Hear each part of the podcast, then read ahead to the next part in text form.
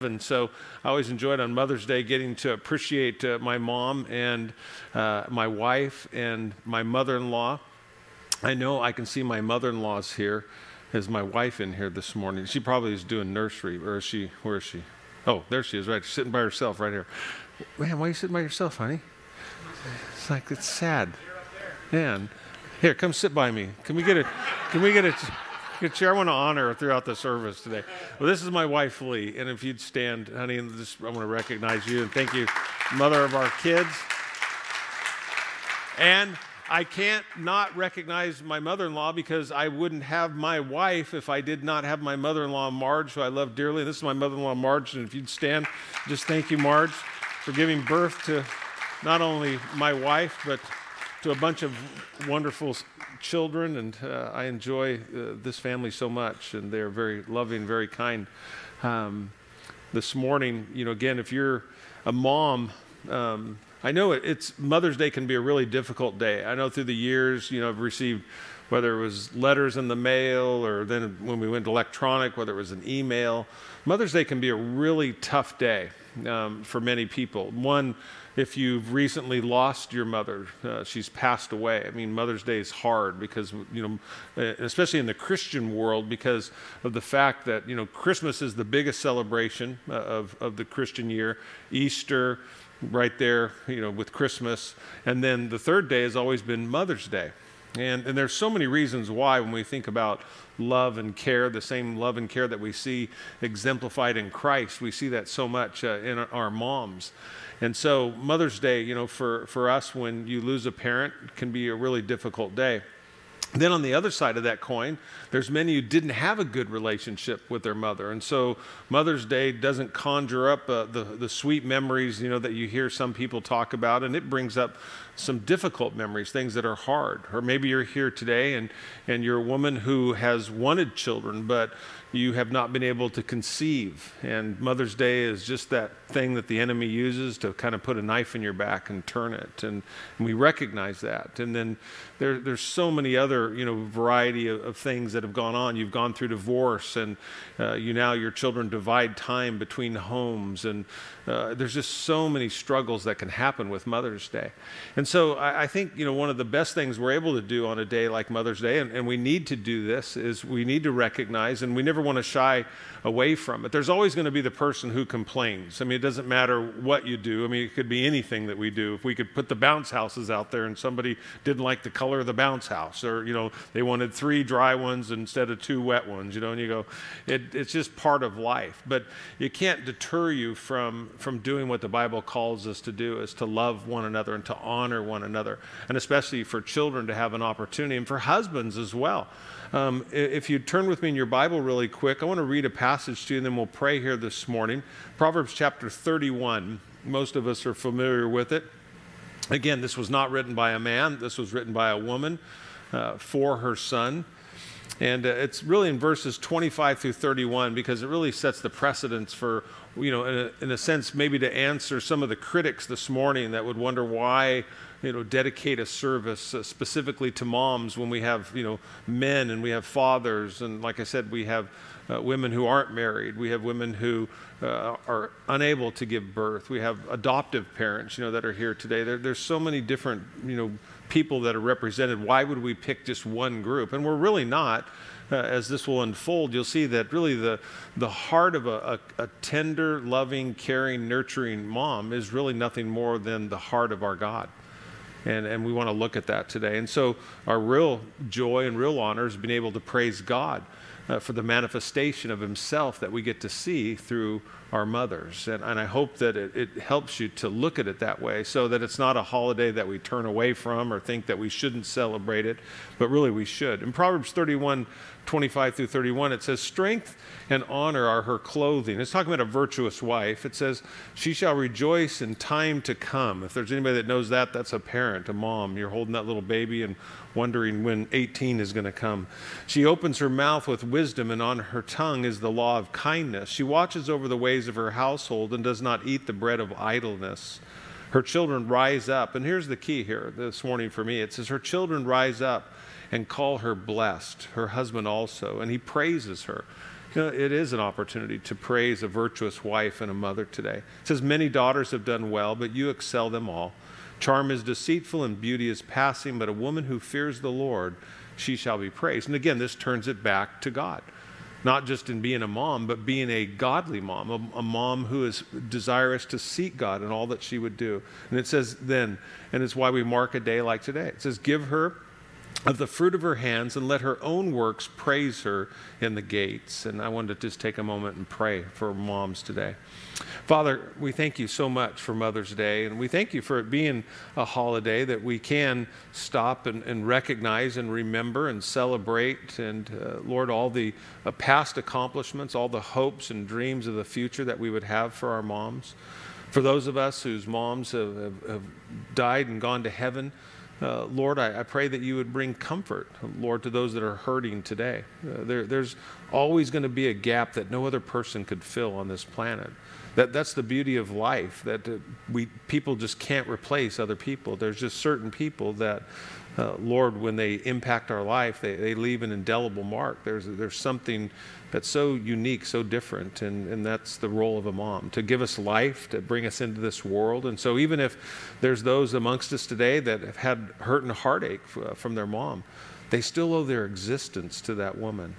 And we thank moms for giving birth, as Jason was sharing, uh, Lord, today, just how many millions and millions of abortions that have taken place in this country, and yet we're alive today.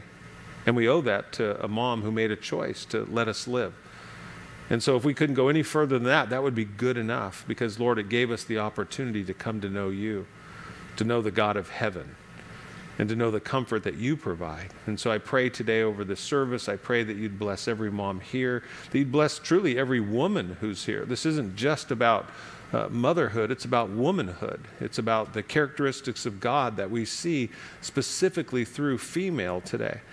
And so, Lord, we celebrate that. And we thank you for the women of our church. Lord, we couldn't do the things that we do without them. They serve in so many different capacities. They lead so much. Lord, they nurture, they care. Uh, Lord, they provide. Lord, they make it possible for us to be the family of God. And so, Lord, we celebrate the women of our church today, moms in particular, Lord. And we pray that each and every one of them would be blessed today as we pray in the wonderful name of Jesus. We ask these things. And we all agreed saying amen? Amen. Amen.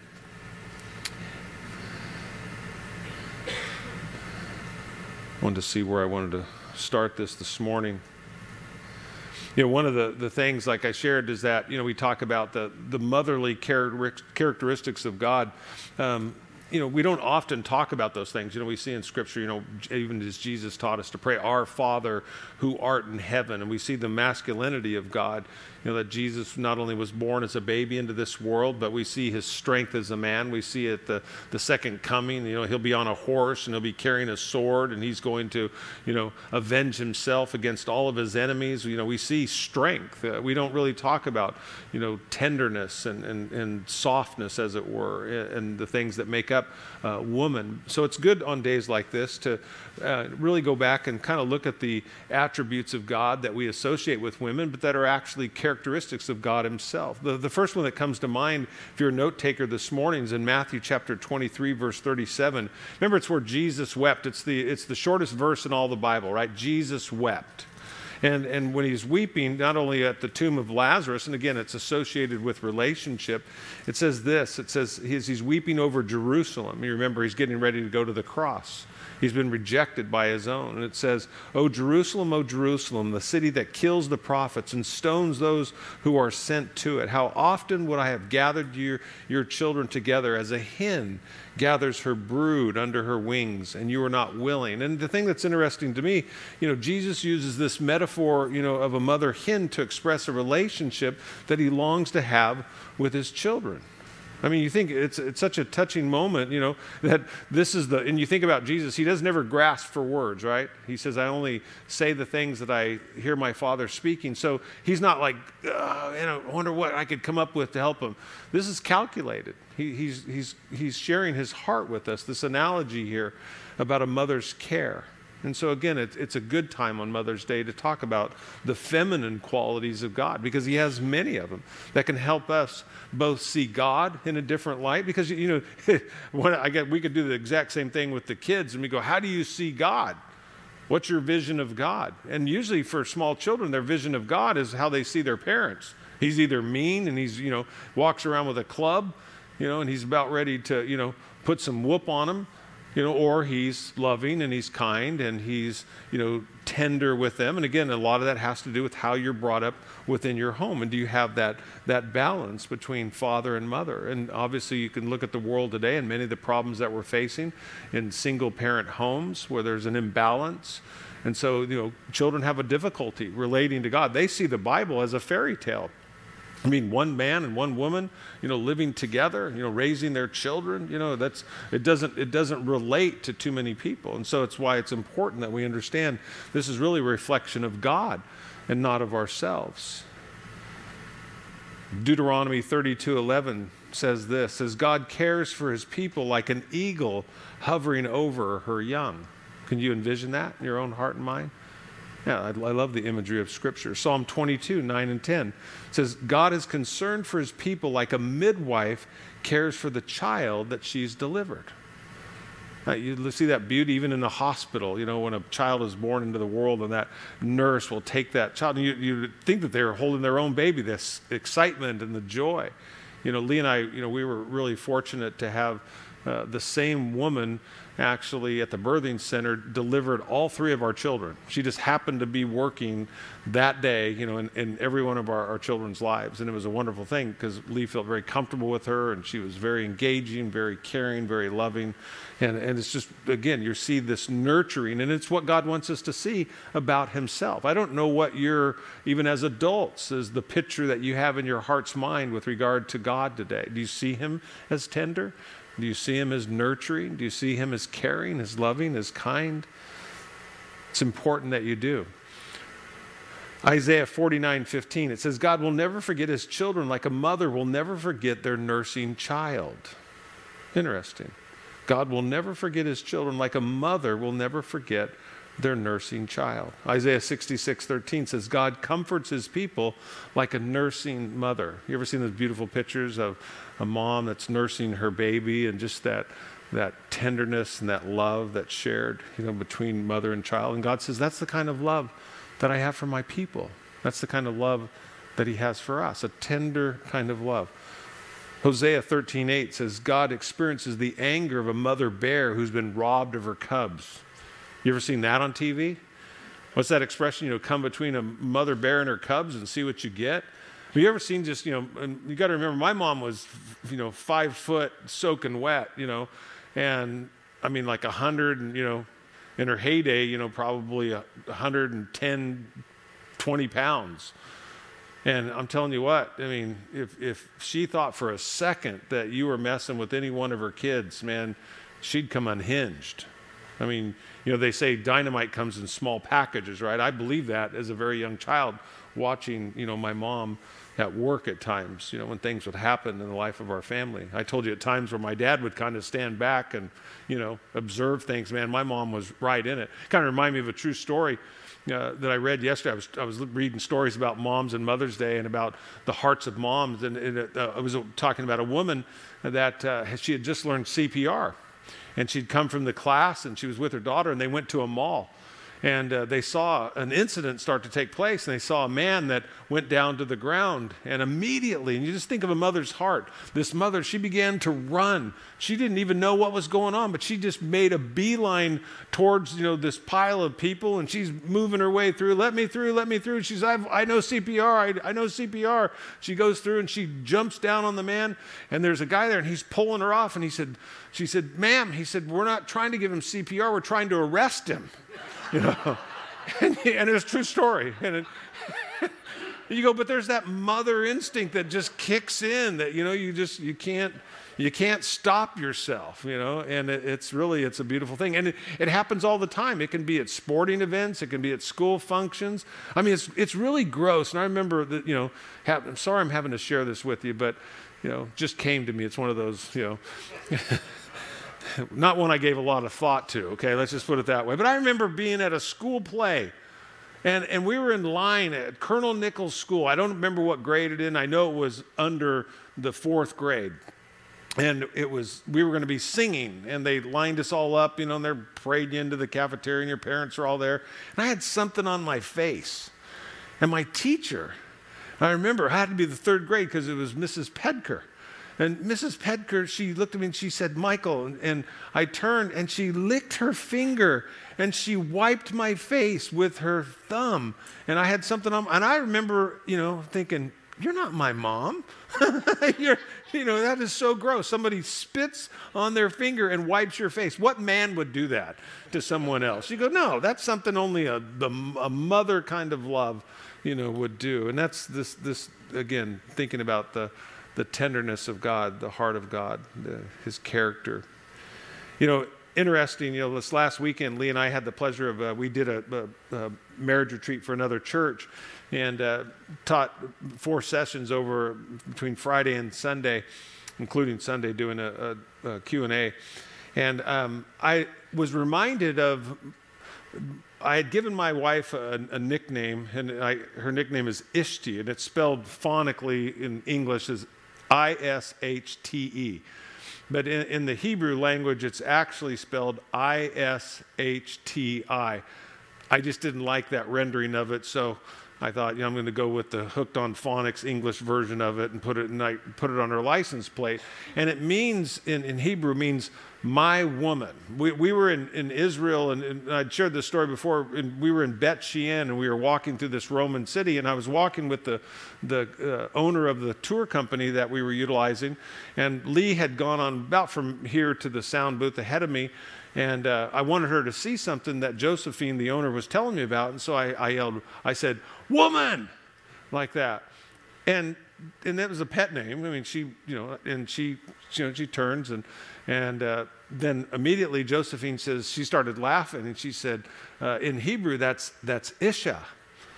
And she said, but, uh, but since she's your woman, what you should call her is Ishti, because that means my woman. So I yelled it. I said, Ishti. And she turns around and she looks and she started walking and she and Josephine started laughing because she goes, hey, she goes, it works. She goes, she's coming, you know, like that. And so they came back. So I explained because she's like, what is that? And I go, Ishti. And so she liked it. I liked it. So it just became a name. I was sharing with this, this, these couples. I said, you know, it's, it's something that's so beautiful about, because you think about, you know, not just marriage, but you think about parenting, you think about life, and you think about children being born into this world. That, and it's why people, especially in ministry, struggle with having a day that honors just mothers, because, you know, dads will sit back on days like this, and I guarantee you, there's a guy in here, okay? I am not a prophet. I'm not the son of a prophet, okay? But you're sitting here today, and we we recognize moms, and you went like this in your little brain, and you're not going to be stupid enough to say it, you know, and you shouldn't, I hope. You're not going to go, you didn't go, you know what? It wasn't for me. She wouldn't be a mother. You know who you are. More important, God knows who you are. But I would just keep that one to yourself. I wouldn't I wouldn't really flaunt that too much, and, and we'll get into as to why you probably shouldn't. But uh, I had shared with them from Genesis chapter two, verses twenty-three and twenty-four, and it said, and Adam said, this is now bone of my bone and flesh of my flesh. She shall be called woman, Isha. Okay, I want you to understand these words, Isha, because she was taken out of man, Ish. Man is called Ish, woman is called Isha. It says, therefore, a man, Ish, shall leave his father and mother and be joined to his wife, Isha, and they shall become one flesh. So this creation story, I mean, there's there's many, many profound things to say about what God's intention was for our lives. We can enhance, I could say, that the quality of our life by understanding it and looking kind of at these Hebrew words here today that used to describe uh, the first human, Adam, and then the creation of man and woman. And it might surprise us, you know, in the English language, if you think about this, Adam is a neutral term. It just means human, okay? When, when God called Adam before the fall, Adam and Eve both came. It was Adam male, Adam female, because he was only talking about humans. That, that's what he was referring to there, not specifically a man. So in the original uh, Hebrew text, all the references, like I said, to Adam were neutral until God takes some of Adam's flesh, until he takes a rib, right, and he fashions it into woman, into Isha in the Hebrew language there. So it's only at this point that Adam, who's called Ish, a man in the Hebrew word, then in the for a woman, Isha, you know, again, it's so important that you get this. It hints of, of the word Isha, of her origins from within the Ish, that Isha comes from Ish. And we'll see that here in a second, biblically speaking. And, and we can we can understand it from the English language. If you look at this, you know, we have the words man and woman, right? So one is a derivative of the other. But interestingly, Adam is never called Ish, real important. He's never called Ish until the Isha has been separated from him. And and I, and as I was studying this, I kept, you know, I was thinking about that. You go, that's so interesting to me personally, not just because of the nickname that my wife has. It's really understanding how God created life to be. And and what I mean by that is that, you know, it's implying in the text here, and you got to follow me on this, that that God made them male and female, right? And that male and female cannot define themselves fully and as human without the other, that we need each other. And again, that's why I understand why so many pastors don't address Mother's Day or Father's Day, you know, specifically, because we're connected, you know, to one another. So so the point, though, in recognizing moms today, you know, amongst us, it's that it's a truly impossible. I mean, you take this to its fullest extent. It's impossible for any of us in here to define ourselves as fully human without recognizing our parents. Amen? Does that make sense? We wouldn't be here if it wasn't for them. First Corinthians eleven twelve puts it like this. He says, "For as the woman came from man, even so man also comes through the woman." But here's the key, and this is why then all of our attention at some point today should even move from moms to God himself, because as First Corinthians eleven twelve comes to a conclusion, it says, "But all things are from God." And I find myself, you know, I know this from a personal standpoint. Um, I found myself this week is just, you know, coming off of doing a, a marriage retreat, knowing we're going into Mother's Day, and thinking about my wife and her as the mother of my children, and just being very appreciative of her. And not only did I want to tell her, but more important, I wanted to tell God. And I remember laying in bed and and just praying and praising God and just thanking God for my wife, thanking God that he knew what I would have need of in this life, and that he provided me the perfect fit for my life, beyond anything that I would ever know and understand. God knew. And and so it wasn't I was then just thinking about things about my wife. I was actually, my thoughts began to think about the goodness of God. And, and that's how it should be. Today, as we recognize our mothers, uh, hopefully what you're finding is those godly characteristics that are in your mom. And if they weren't in your mom, that you would go, you know, thanking God for his grace and for his mercy. Thank God for the opportunity that you and I have to practice forgiveness in our life towards other people. There's no, there's no one that can't learn a lesson, you know, through Mother's Day today. My hope is that you were just blessed with a mom that, again, was so much like the Lord. Like in my life, that my mom made it so easy to know Jesus. Both my mom and my dad did. They're imperfect in, in so many ways, as I am and my wife is. But their love and their care, their nurturing, you know. I mean, when I started reading about the God of the Bible, I go, oh, I got glimpses of him all throughout my life, through my mom and through my dad. And may you and I be a glimpse of God to the people that we come in contact with, by nurturing them and caring for them, seeing the softness, the tenderness of God. Every man owes his, his existence to his mother, and every mother owes her existence to the, you know, uh, I want to say of, of her of her child uh, to the child's father. You know, the, the birthing process we see in Scripture is really, it's an expression of, of the Trinity, a triune relationship. You know, we might not understand all those things. You know, we don't even realize the logic part of it there in verse twenty-four, where it says that for this reason, when a man and woman marry, they become one. You know, Genesis one twenty-four. It says, therefore the man, remember, Ish, shall leave his father and mother and be joined to his wife, Isha, and they shall become one flesh. So in marriage, what are they doing? They're returning to God's first design. That, that's so important that we see that before the Ish and the Isha. They're going back to the Adam relationship. And you think about, you know, this relationship and what it provides. It's the two coming together. You know, you can see here that ultimately they reflect, you know, the, the image of God. And I hope and pray even today, you know, as we celebrate mothers and Mother's Day, that for all the marriages that are, are here, that they would reflect God, that there'd be a genuine appreciation in, in our homes for, for moms today, that husbands and fathers would rise up and their children also, and they would bless, their moms would be blessed today. And that the works of her hands would praise her, all the little things, you know, that we take for granted so easily. You know, you go to uh, Genesis chapter three, and you see the, the fall of man, you know, and you can read through that for yourself. You remember, you know, when God created the heavens and the earth and man and placed them in the garden, everything was perfect. Everything was functioning the way that God intended to be. There was no strife. There was no sin. There was no problem. And then all of a sudden, what happened? You know, here, the narrative, when you think about how sin entered the world, is Adam and Eve were walking there in through the garden, and Eve gets into this conversation with the serpent. Eve takes the fruit and she bites of it, and Adam's with her the whole time. She takes it then and gives it to her husband. It doesn't say she had to go find her husband. You know, there, it, Scripture tells us he was right there, that he was watching. What was he doing? Well, we don't really know. Scripture doesn't answer that. Unfortunately, women have caught a lot of grief over that.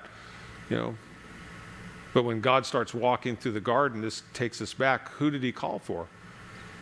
Did he call for Adam and Eve? Or did he call for Ish? And Scripture says he called for Ish. He called for Adam. It was Adam, the Bible says, who, who sins. He blames God. He doesn't blame his wife. He puts it on, as Paul would write, all through the New Testament, he puts, you know, sin entered into the world, it did through one man. It didn't say Adam and Eve, it entered in through Adam, not because of the sin of the woman. You know, and it's why, you know, you'll hear me say often from this pulpit, you know, we are broken people, and we live in a broken world amongst other broken people. The fall brought brokenness into this world.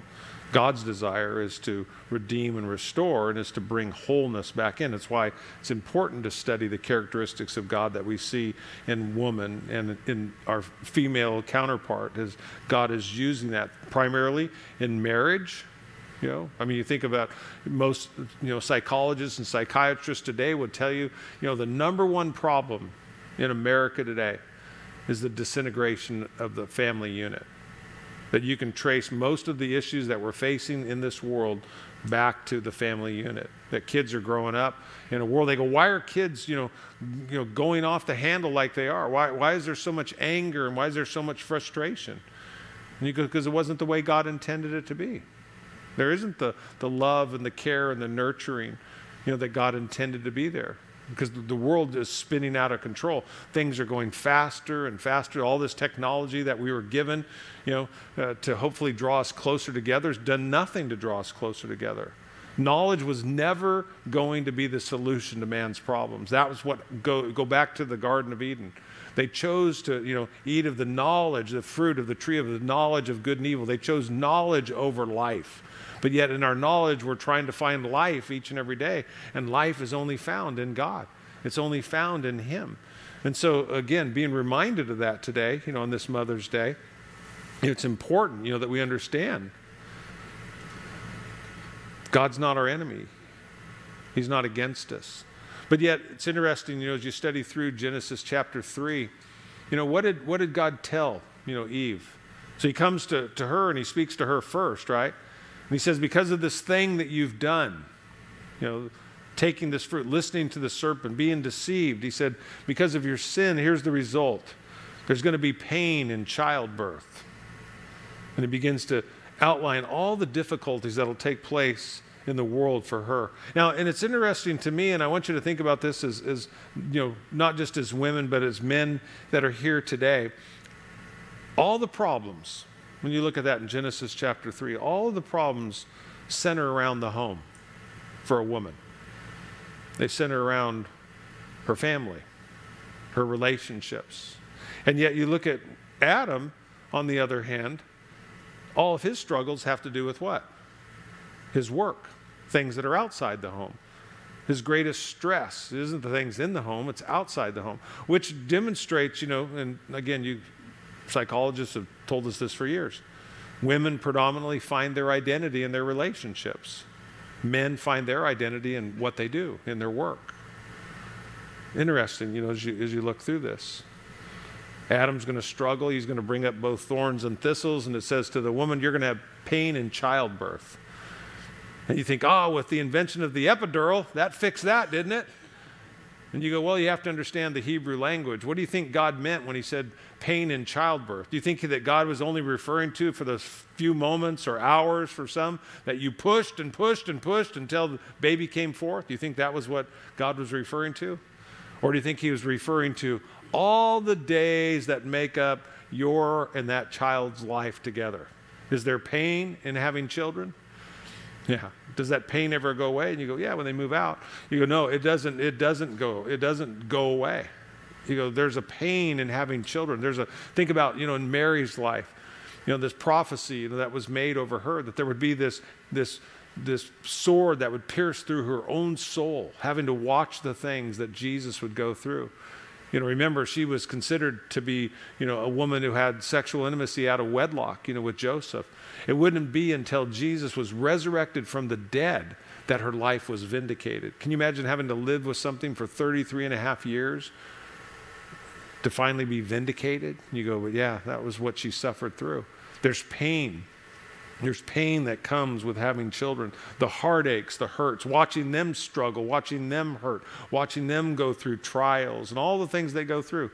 Those are the pains that are associated. There's nothing easy about being a parent. There's nothing easy about being a woman who cares. You don't even have to have, it doesn't have to be a birth child. I mean, this is part of God created them male and female.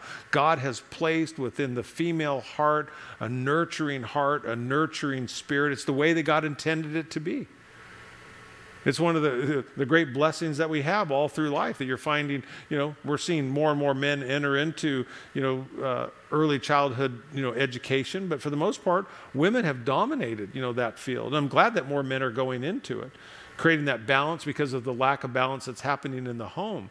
But usually it was in the early years, it was just an extension of the home that you'd go to school and, and there would be women in the classroom who would nurture you and care for you. You know, usually the male teachers there were, you know, administrators. They were the ones that, you know, did what? Paddled you and, you know, they were the ones that laid down the law. You couldn't wait to get back to your classroom, you know, and mind your teacher, you know, allow her to, to love on you. But it's interesting, you know, to me, as we look through this, it's really in, intriguing, you know, as I as you study through the Genesis account here. You know, Adam, he calls his wife. In chapter three and verse twenty, it says, then the man called his wife's name Eve. Eve wasn't named Eve until after the fall.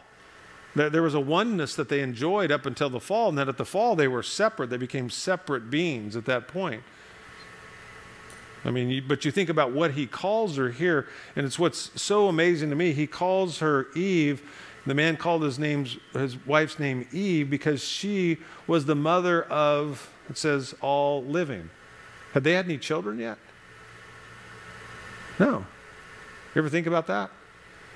Hadn't had a, hadn't had a child yet, but she he calls her the mother of all the living. Then in chapter four and verse one, it says, then Adam knew his wife, and I'm not going to go into that. If you don't know what he knew about her, then you'll just have to keep reading. It says, now Adam knew his wife, and she conceived and bore Cain, saying, I have begotten a man with the help of... Did she see it right? Does she go... Thanks, Adam. She says with what? The help of the Lord. That, yeah, our children are a gift from God. It says, and again, she bore him a brother, Abel. And Abel was a keeper of the sheep, and Cain was a worker of the ground. But Adam calls the woman Eve because she's the mother of all things. And she doesn't even have kids yet. So I think there's something deeper here that God is showing us that I think that we need to celebrate today that's deeper than just being a mother. It's the fact that it's being a woman, it's being female, and it's having these characteristics that we do see. And again, it's not to diminish Mother's Day. We want to celebrate that, and we want to, we want to you know honor moms that have given birth to kids. But I also want to honor every woman that's here that has that kind of heart, whether you have birthed a child through your own body, or you have adopted and taken somebody into your heart, or you serve in ministry in some capacity, or you just love people and you care for your own family members, you care for your neighbors. I mean, you know, I saw a woman yesterday out in front of Vons. There was a man, there was an elderly man leaning up against a light post. Well, it didn't look like anything was wrong with him, and I would been parked next to him, and I was going into into Vons, and and when I came out, there was another elderly woman there, and she was had her car up next to him, and she was talking to him. I don't know, they could have been together. And maybe he'd gone out, you know, and, and was having some kind of issue. But I was watching, so, you know, I asked her if everything was okay, and she said she had it under control. But I was watching as literally dozens and dozens of people went by, and nobody even, you know, seemed to make notice of it. And then all of a sudden, you know, you have another woman stop, and then you had another woman stop. It was always women who stopped, that they didn't know the, the gentleman at all. But it's that kind of heart. And I know not every woman has that kind of heart, but I can tell you this, the majority of women do. They have, they, it's designed by God. God has placed that within them. They're just looking, and thank God for the gift of the church, that they have the opportunity to serve and to let those things out. You know, and you look at, uh, again, why is that so? You know, going back to Genesis chapter one, verse twenty-seven, it says, so God created man in his own image. In the image of God, he created them, male and female, he created them. You know, what was God desirous to do? Is he wanted to display his imagery in this world, that we might better understand him. And one of the best ways that, you know, we can do that today is through motherhood. Is today is recognizing our moms and seeing the characteristics of God, that we serve a God who's tender-hearted, who's loving, who's very caring. And again, to, to know that God has a heart, you know, for us. And, and the way that he demonstrates it, and you think about this, he's made men and women different, right? I mean, this is getting more complex in our world, but think about this. God created men, for the most part. Men are stronger than women. We're finding these issues out now because of uh, sexual identity issues and things, where you're having men that are now competing in women's sports, and they're breaking all their records. And all of a sudden they're going, well, that's not really a woman that's competing. That's a man that believes that he's a woman. And he's going in and he's literally breaking all of the records. And you go, that's going to happen. And you go, why? And you go, because God created men stronger than women, physically speaking. Now, is that true in every single case? No. You'll, you'll find, you know, some, some woman who, you know, is just, you know, stronger than her husband is, you know, or men, period. You know, but it's it's one out of a million. It's not, it's not the norm when it comes to life. It's not the way that ultimately God had created it to be. I mean, you'll see somebody go, oh, I, just, I met a, a woman, she can bench press three hundred twenty-five pounds. And you go, okay, you know, yes, there is an exception to the rule, but for the most part, you know, men are stronger than women because God designed it that way. way and women are more tender than men, and God designed them that way. Praise God. And I say that because I grew up playing sports, and I remember, you know, playing sports, and after, you know, if you win, you get a hug. If you lose, you get a whole bunch of hugs. And and there's nothing like getting a hug from your mom when you lose. I didn't want to be hugged by some guy that, you know, had, you know, strong hands and, you know, I mean, you know, a six pack. I mean, imagine you're being hugged by somebody that, you know, feels like a brick. There's nothing tender about that. I wanted something soft. You know, I wanted something that, you know, was cushiony, you know, something that took you in and you made you feel safe and secure, even as a child. There's nothing like a grandma's hug. Amen. You know, You remember, and I remember this, there was a, remember that it was a comedian that told this story, and it, but it's based in real life. In the sixties, how many remember there was no seatbelt laws, right? And children did what? They stood up in the front seat. That was, that was, it was awesome when you got to ride with your grandma or your grandpa. Mostly you felt safer with your grandma, though, for this reason. And he tells this story. He says, you know, I'm in the front seat of my grandma's car. He goes, we're going down the road. And he goes, and I'm standing on the seat, and it's a, it's a bench seat. And he goes, I'm jumping up and down, and, you know, I'm having so much fun. He goes, then a car pulls out in front of Grandma. And he goes, and Grandma, you know, big steering wheel. And he goes, Grandma goes like this. She throws her arm. And he goes, it, he goes, he goes. I, I understood right then it was the invention of the airbag. And he goes, because this arm was swinging towards me, and this, this piece of flesh underneath it, it was out here, and all of a sudden he goes, and I saw it in slow motion, and it came and it wrapped around my face and put me back up against the, the seat. And he goes, you know, and I was safe. And he goes, it was that beautiful, whatever it was. It was just in the heap of a moment. It was just, but it saved my life. And he goes, and I love my grandma. You know, and you think about that tenderness, you know, that, that softness, you know, we can laugh about, you know, you know, having a hard body. You go, this is all stuff that you find, you live in the United States of America. You go, it's not the way that God created it to be, you know. Men weren't supposed to feel like women, and women weren't supposed to feel like men. It wasn't by God's design. That's not a, that's not a chauvinistic statement. That's not a, a chauvinistic a thought or opinion. It's biblical when you read these things out. You know, it's, it's an amazing thing. And again, we want to celebrate it as much as possible in our culture today, because I think we're losing it. Because there's an identity crisis in our world today. We need to go back and, and believe the Bible to be true. Accept God at His word that He created the male and female. There are distinct differences between us, and we need to, again, never be ashamed that God made us the way that we are biologically, and not to mess with it, not to try to be something, you know, that we're not.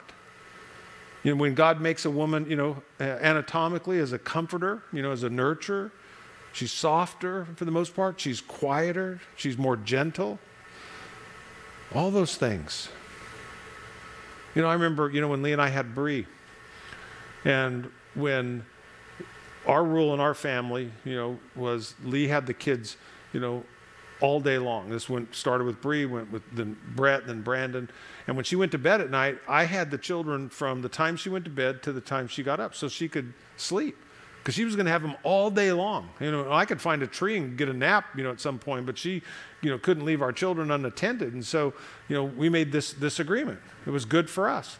And I can't tell you how many times, you know, in the middle of the night, I got up with one of our kids, and I've got a bottle, and I've heated it, and I'm, you know, I'm doing the mom thing, you know, I'm, you know, cuddling. I'm trying to get, you know, as close. I got that bottle right there, and I'm trying to sing, you know, a song, and all I'm getting is, wee. Wee, wee, you know, and I'm doing everything to not have to wake Lee up. And there was just times when it didn't matter what I did. It didn't matter what I sang, you know. Uh, there was just tears. I mean, I, I understand the singing part. You know, that, that would make sense to me. But I would have to go into our bedroom, and, I, and I, I'd wake Lee up, you know, and she'd be, you know, it's funny because she'd be reaching, like, you know, speaking in tongues, you know, and and I'm like, and I, honey, I, I, I got to give you the baby. And so she, you know, okay, and so she'd get with the baby, and she'd stand up, and she'd go like, shh, shh, shh, shh. And in about three minutes, kid's asleep. You know, the husband's, why? What is it? There's just something about the way God created men and women. Not, not to fight over it, but to celebrate it. And not to not be active, involved, and not to go, okay, we'll see you every time. Then, you know, no, there was times when, hey, I won. I don't know why. You know, the, the, the baby wants dad at that point. You go, but generally speaking, there's something about a mother's love, a mother's care. And again, we want to celebrate that. That, you know, the Bible calls Eve the nurturer, before she had any children. It fascinates me when I think about that, you know, in Scripture. It wasn't because she had children that she became a nurturer. It's because she was made by God. That's just the heart of a woman by nature. God has created her. It prepares her for motherhood. But again, it's just part of it. I mean, you think of Proverbs thirty-one and all the skills that, that are needed, you know, in the home, all the skills of a, a virtuous wife. I mean, God has gifted women, you know, with so many gifts, and we need to appreciate them. And not just moms today, and we do want to celebrate moms, but every woman. There's so many women I look in the life of our church that just that serve, and they're not doing something specifically, you know, for children's ministry. They work in women's ministry, they work in our youth, they work in our office, they work in the cafe, they work on the grounds, they work in security, they do everything on this campus. There, there's nothing that, you know, God isn't using women to do. And we praise him for that. And we celebrate that today. Yes, we want to we want to put moms at the pinnacle of that celebration today, but we really do want to celebrate moms. We want to celebrate women. We want to just celebrate every woman that's in our midst today and praise God for you. Thank God for you. And celebrate the fact that he is desirous to demonstrate his character and his attributes through you. Never, and again, we're in, and this is the unfortunately the world we live in, you know, is trying to marginalize, you know, uh, the Christian, you know, belief or the Christian woman who would live her life that way for the benefit or the sacrifice for other people. And don't let the world rob you of that, because again, when we look at what's going on in the world today, and these are these are coming from secular sources as well as, you know, uh, Christian sources, is that the greatest attack that we have in this country is the attack that's on the, the home, is to try to break up, you know, mom and dad, to try to break up, you know, that, that beautiful balance of, of husband and wife working together, where there's that strength in the husband, there's that tenderness in the mother, God working and, and bringing that together, that our children are nurtured and brought up in the things of God. Today's just a, a great day for us, like I said, is to celebrate, you know, that in our church family, and to know that, uh, again, we have every once in a while an opportunity to come together and, and to do just that, to recognize the moms that are amongst us, and, and we do. I want to pray, you know, as we close today, pray for the moms that are here and for the women that are here, that you, as you look at your life today, you know, of all the things, and again, and we can do this, you know, for each and every one of us, because it's a, it's a godly characteristic. We just happen to see it, you know, exercised more through women than we do through men. Those godly characteristics of tenderness, that God would make us all tender-hearted. But especially, you know, as a, as a woman today, don't ever let the world rob you of that, to make you think that, oh, you know, you need to become hardened like the rest of the world, that you need to become suspect, you know, of everything. It's like, no, that you would maintain. I mean, of all the qualities that we see in God, that we, we see highlighted through the lives of so many women today, one of the greatest characteristics or attributes is that of a nurturer. Are you a nurturer today? When you think about nurturing, you know, is to bring along, is to come alongside. You know, it's not, you know, living your life vicariously through the lives of other people, but it's coming alongside them. And, and again, as, the, as Scripture says, train a child in the way he should go, and when he's old, he won't depart from it. You know, it's to recognize that our children, you know, again, are gifts from God. They're not for us, you know, to keep unto ourselves, but again, is to, to shape them and mold them and point them back to God. And the best way to do that is to lead the way. And I know that's one of the things you're doing today, just by virtue of the fact that you're here and you're in fellowship on, on a Mother's Day. You could be a lot of places, but praise God that you're here today. And may he honor you as you honor him in that. But may he make within us, as the, as the bride of Christ, may each of us today, you know, male and female alike, may we learn these, you know, from the women that are in our lives, from the women that are in our church. Tenderness, nurturing, caring. And then have those discussions, you know, as we're asking the kids, hey, what do you love about your mom, you know? And when you think about those things that they really love, and what do we love about the women that make up the life of our church? I think it always comes back to those things, that they're, they're gentle, that they're tender, that there's a quietness about them. It's not that they don't speak. There's a quietness about their spirit, their life. They're nurturers. They're always bringing things along. And those are great qualities that we want to celebrate today. And they're great qualities that we want to ask God, God, work those things in each of our lives, amen? If you're a mom here today, in any fashion, whether it's a birth mom, an adopted mom, or you're a caregiver to, to children, we want to have you stand here uh, as we close in prayer. We want to pray specifically for you today. You're, you're a woman, and you have had children yourself, you've adopted children, Uh, you are taking care of them, but you are a nurturer, you are a, a provider uh, for babies.